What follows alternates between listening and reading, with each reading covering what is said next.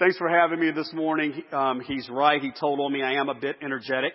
It's because I have four girls and, um, I am a pastor. And, uh, whenever, uh, Mike Fechner, who founded Bridge Builders, um, he and I talked one day and I said, Mike, we're doing all these incredible things in South Dallas, but the one thing that this community needs is a Bible teaching church. And I have a few guys that I went to seminary with that can help you plant this church. And uh, Mike looked at me about five months later and told me, he said, God told me to tell you to plant the church. I said, no, he did not.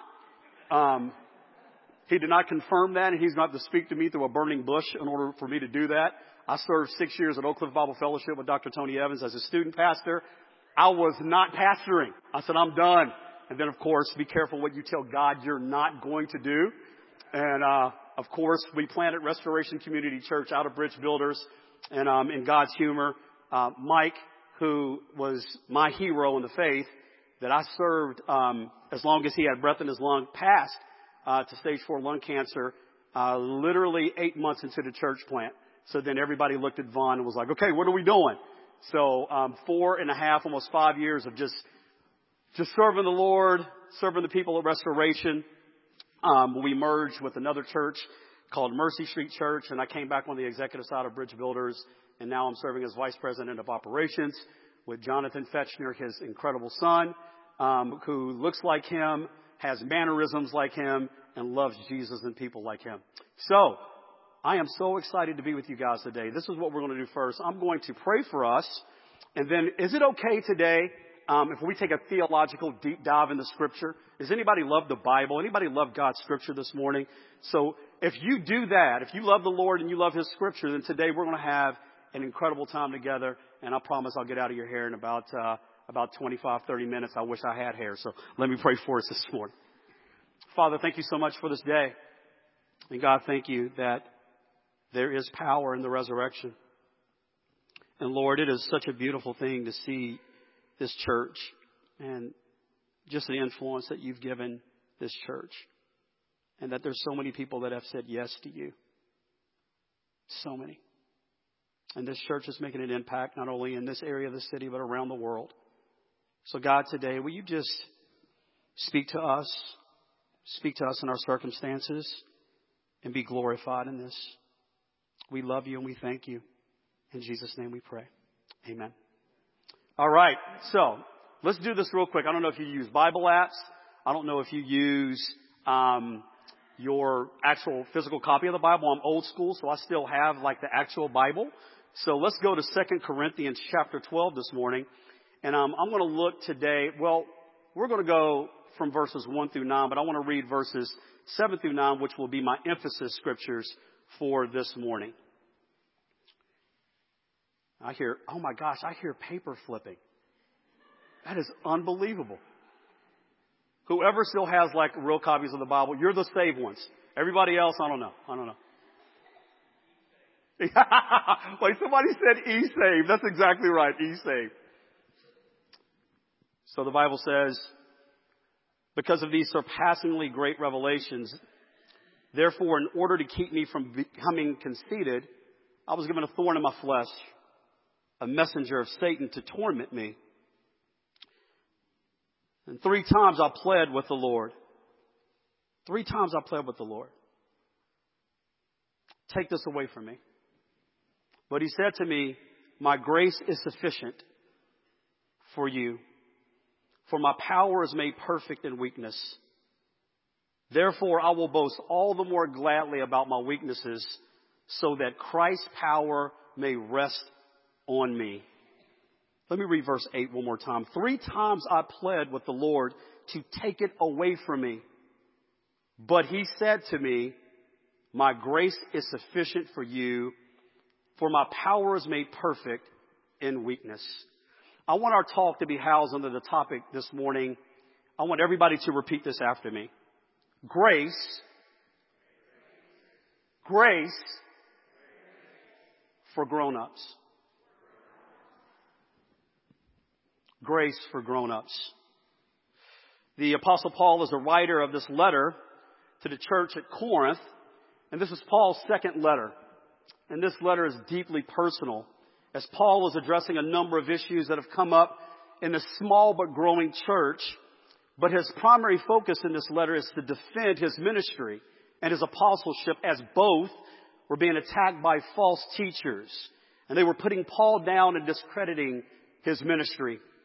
These, these false teachers, these preachers were suggesting that they were having visions and revelations and that Paul could not be authentic because he has not experienced the same visions and revelations of God that they had. Paul knew that the acceptance of his ministry and the message of the gospel had to be directly tied to the Corinthians church, their spiritual well-being. So when Paul gets to chapter 12, he is letting the church at Corinth know that he has had visions and revelations. And he's just not being um, bragging or braggadocious about these visions and, and revelations because he says that to them in this, in this verse of scripture that bragging somewhat is useless. But now you guys have pushed me to boast about things that I really don't want to boast about. These, these so-called super apostles have claimed to have these visions and revelations in their minds that legitimizes their ministry. Well, Paul is telling them, I have had them too. And then we get to verse one, and I'm trying to use this clicker at the same time that I speak, so you got to bear with me a little bit. I'm, I'm technologically, uh, technologically uh, uh, challenged a bit. Paul says in verse one, this boasting is also foolish. But let me go on. Let me tell about the visions and revelations that I have received from the Lord. So the key word here is visions and revelations. It's the revealed knowledge of God defined. Paul is communicating that God has given him these, this revealed knowledge about, about himself that is so great that whenever he talks about it, he communicates as if it is happening to someone else. Paul is suggesting that this experience is so awesome that he talks about this like it literally happened to another person. Then he says in verses 2 and 3, I, I know a man in Christ who 14 years ago was caught up to the third heaven. And I know that this man, whether in body or apart from the body, I do not know, but God knows. In the Life Application Bible, it says, whether my body was there or just my spirit, I don't know, only God knows. So let's do a biblical deep dive. Biblically, the first heaven is where we are. The second heaven is located um, where the sun and the moon and the stars are, and in the third heaven is where the throne of God is. Paul is communicating that he went above the atmosphere, then went beyond the sun, the moons, and stars, and he finds himself in the very presence of God, the throne room of God, in the third heaven. Paul writes, I have had visions and revelations that God has revealed himself to me. And then in verse four, he says, I was caught up to paradise and heard inexpressible things, things that no one is permitted to tell. He says, I have heard things so great that God has commanded me not even to speak on these things. I have experienced things that other people have not experienced so much. In fact, Paul says, I was caught up in the paradise. The word, um, friends and family, caught up comes from the Greek word harpazo, which is to mean to be snatched up or to be taken by force. The same Greek word is used in 1 Thessalonians, Thessalonians chapter 4 verse 17 to describe the rapture. Then we who are alive, who are left, will be caught up, taken by force, snatched together with them. And then Paul makes this emphasis on paradise. I love this um, in the first century, kings would have customized their palace, a, a courtyard, this beautiful landscape. And this was known as the inner court that literally was inside the palace, but outside the palace, if that makes sense. The kings would call these courtyards paradise.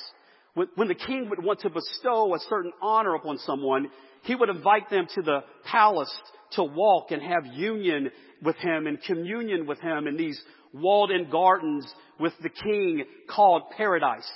Paul is communicating to us this morning, this is what happened to him.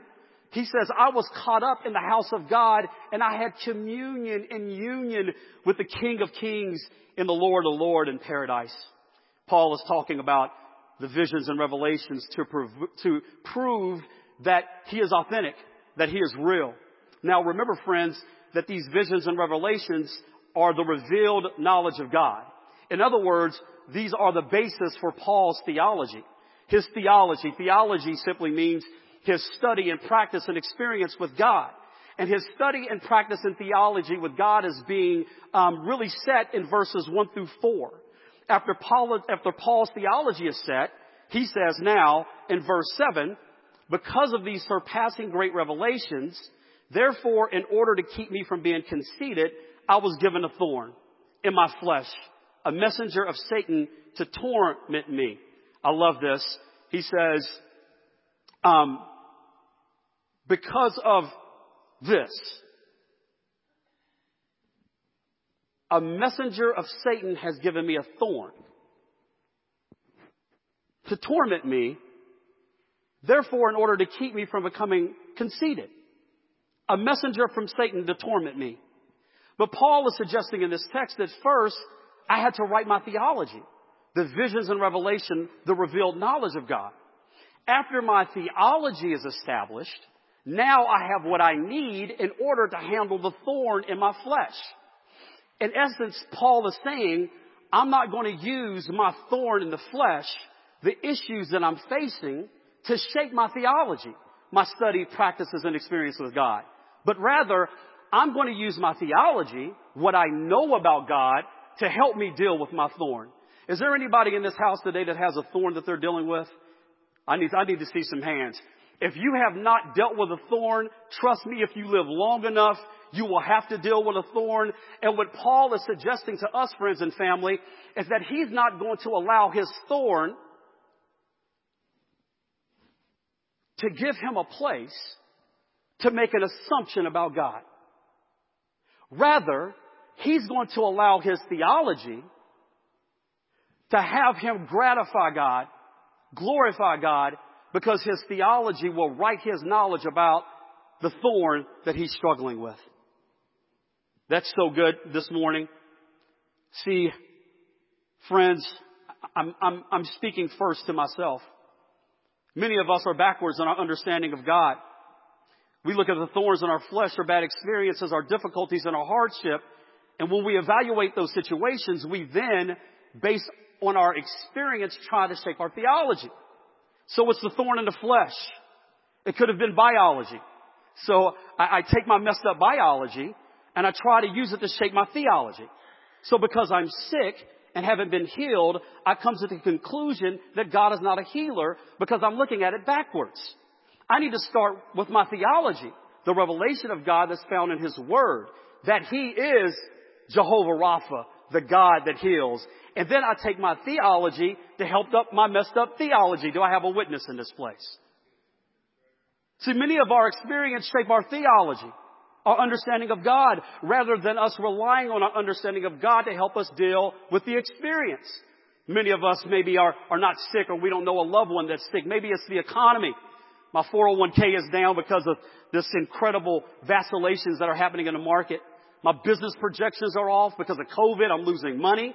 Then I will take my messed up economy and have it shape my theology and come to the conclusion that God must not be a provider. That's backwards. Start with your theology, the revelation of God in His Word, and stand up on Philippians chapter 4 verse 19. But my God shall supply all my needs according to the riches and glory by Christ Jesus. God cannot and will not fail. Somebody give God a hand clap of praise because God is true in this. Don't take your, soci- your, sociology, uh, your sociology. Don't take your experiences in the world to shape your theology. Well, God is messed up. If God is not loving, then why do bad things happen to good people? Why all the political infighting? Why the pandemic? Why or why not the vaccines? Why the racial unrest? Why all the mass shootings? Why have 700,000 people lost their lives in this country to a virus? We must as believers lean into what is bibliocentric and start with our theology, our visions, revelation, understanding of God, the revealed knowledge of God and stand upon His word that in Romans 8:28. And we know that in all things God is working those things together for the good of those who love the Lord and are called according to His purpose. Do I have anybody in this place that believes that no weapon formed against us will prosper because I believe that I believe that our God is in control of all all things and I will take my theology, what I believe about God, the truth and the inerrant word of God, and I will not allow anything in this world to shake my theology, to shake my thorn other than what is true in God's word. Somebody say amen. Paul is teaching us this morning. Now that Paul has his theology set. Isn't it funny that it's written in order? The thorn does not take its place in this verse until Paul's theology is set. Then, verse 7, a thorn was given to me. The thorn in the, the thorn in the flesh. Let's look at the anatomy of the thorn. The thorn in the flesh, friends, has been theorized to be several things.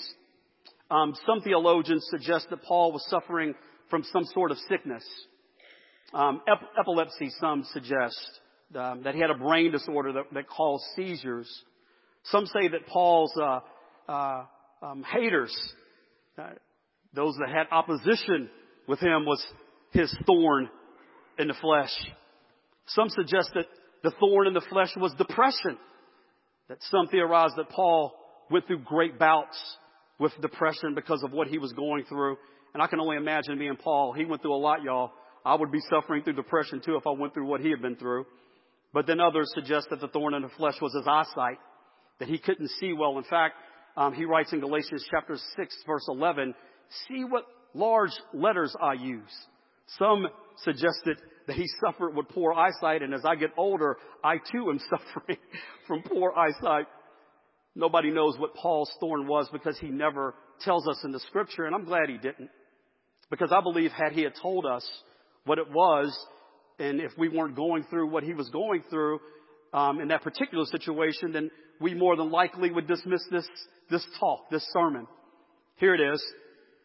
Um, your thorn in the flesh is very likely um, something that is, shall I suggest, painful and perpetual.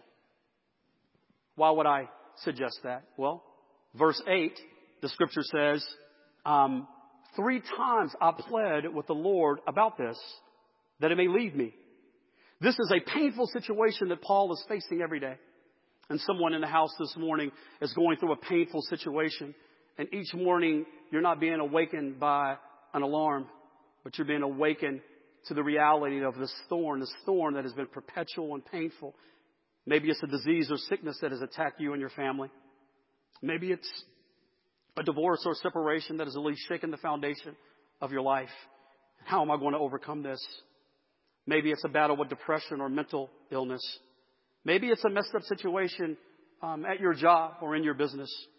Maybe it's an antagonist that is in the inside of the faith or someone outside of the faith that wants to see you fail if you're facing um, pain on a perpetual level this morning, this is indeed your thorn in the flesh.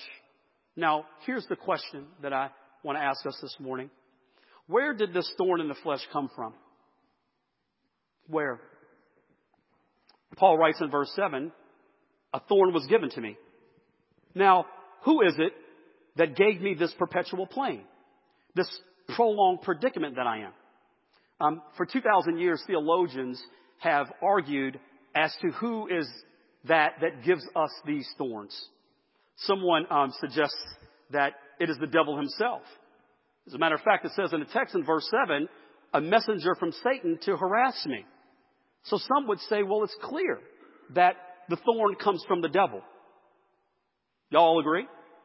Seems fairly clear. But if we're looking at the text, wait. But it says in the same verse in verse 7, to keep me from being conceited and arrogant. Hmm. That's a juxtaposition, right? The enemy is never going to give us anything that in its design is to humble us and make us look like Jesus.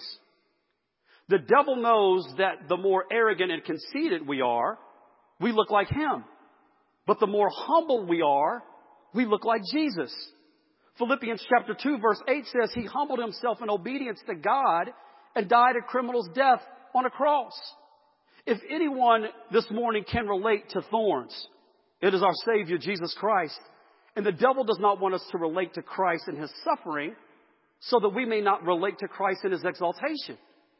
So which is it? Is it God giving it to me so that I may identify with Christ in suffering and humility? Or is it the devil trying to harass and torment me? Friends, this morning I submit that it's both and the same. It is the devil trying to torment and harass us, and it's God arranging it, but allowing it because it could not happen without God allowing it. I don't believe God goes around making people sick, but God allows sickness. The enemy, the devil, according to John 10:10, 10, 10, only comes but to steal, kill, and destroy. Why does the Lord allow the enemy access to torment us? I would suggest that God uses it according to the scripture to keep us humble.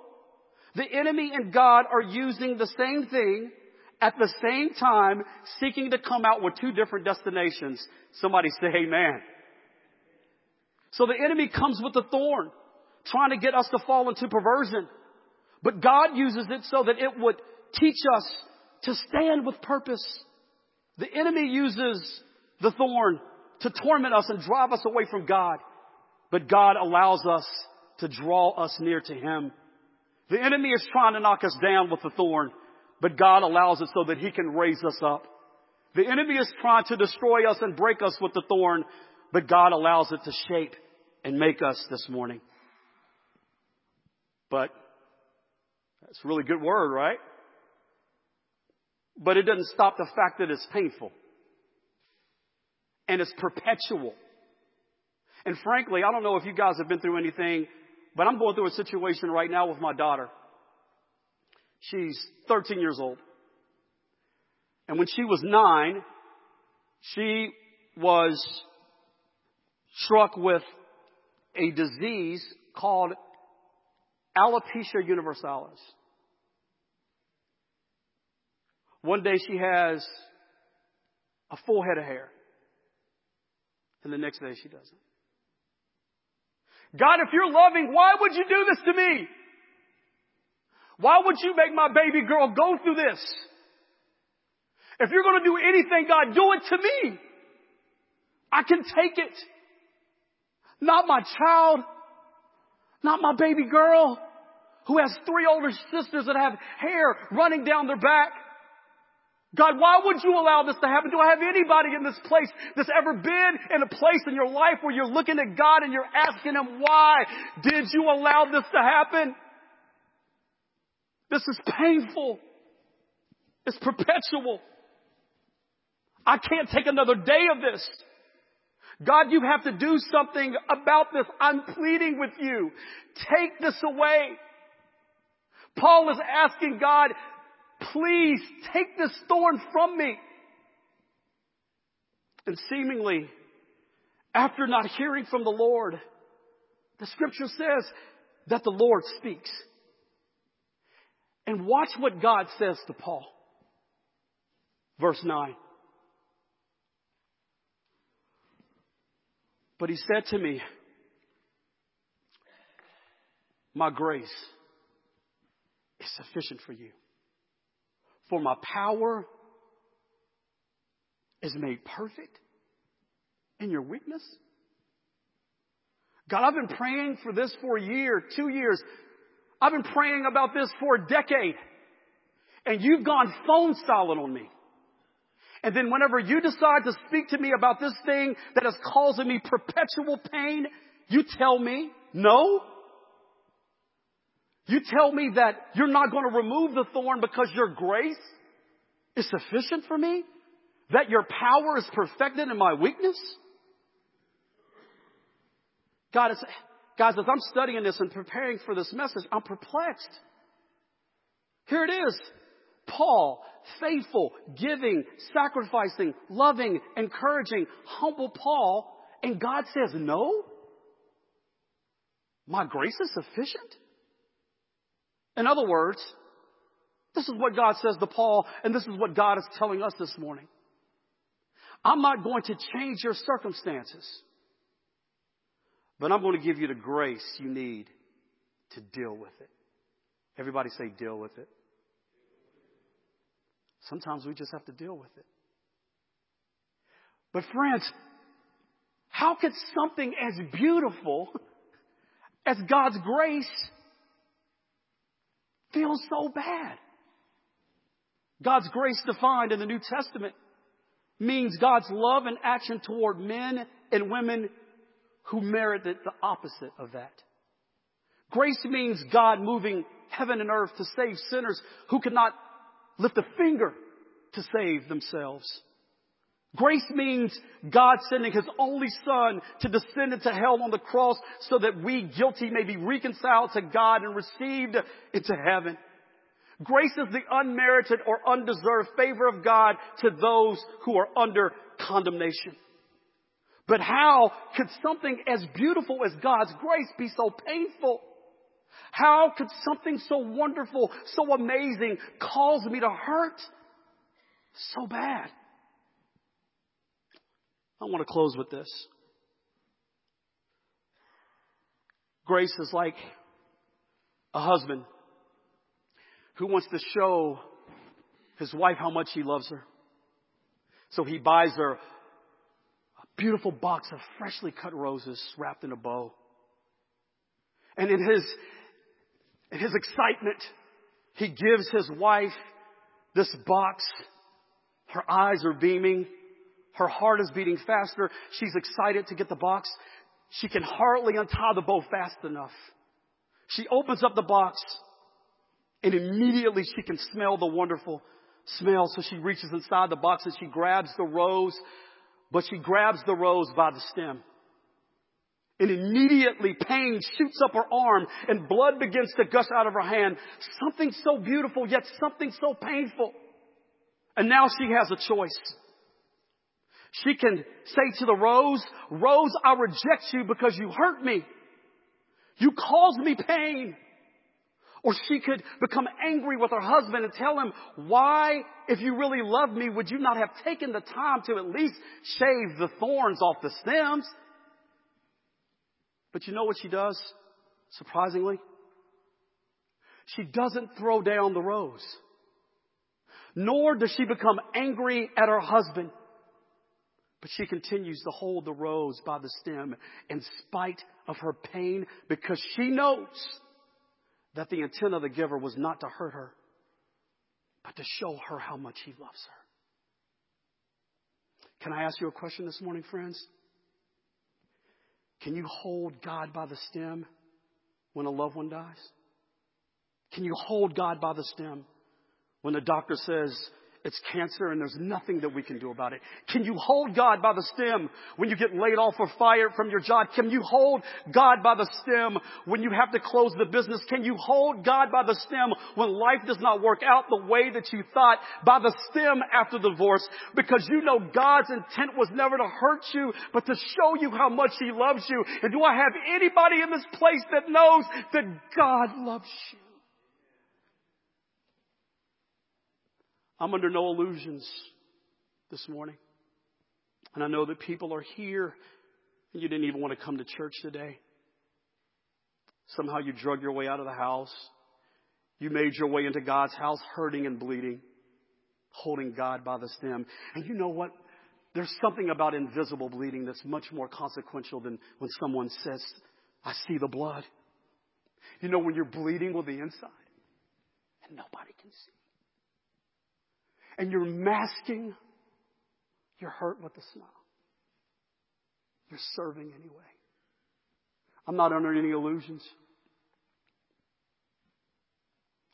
Somebody's hurting this morning, but you've made up your mind, God, I will love you. I will still praise you. I will still follow you. I will still worship you. That's when you're maturing in your faith. And I've come to say to the church that it's time for us to grow up?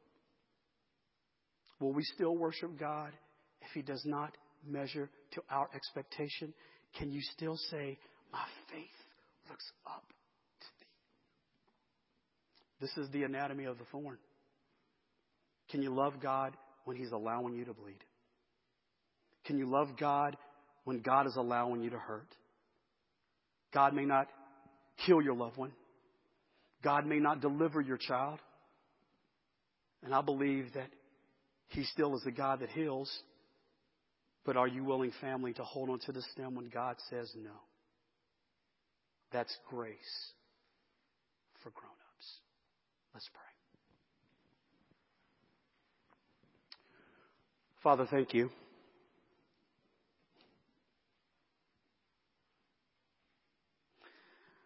That your grace is sufficient.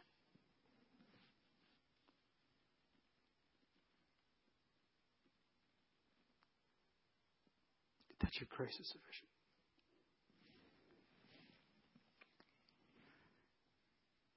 That even as we bleed, that your power is perfected in our weakness. I pray that as it is even in verse 10, that we would boast even more proudly in our affliction. Because if you be for us, who can be against us?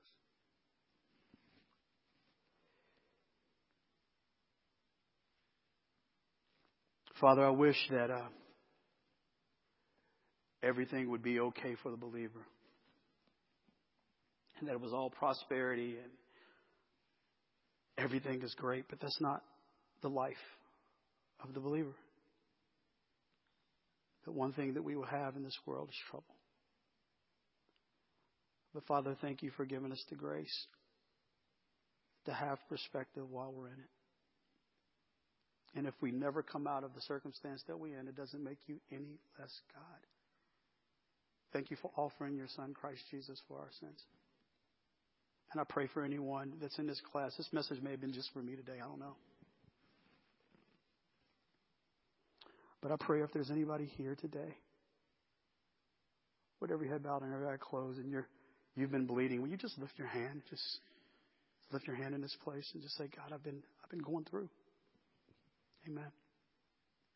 I pray for them. Thank you, Father, for your word in Jesus' name. Amen. Can we give God a hand clap of praise for his word this morning?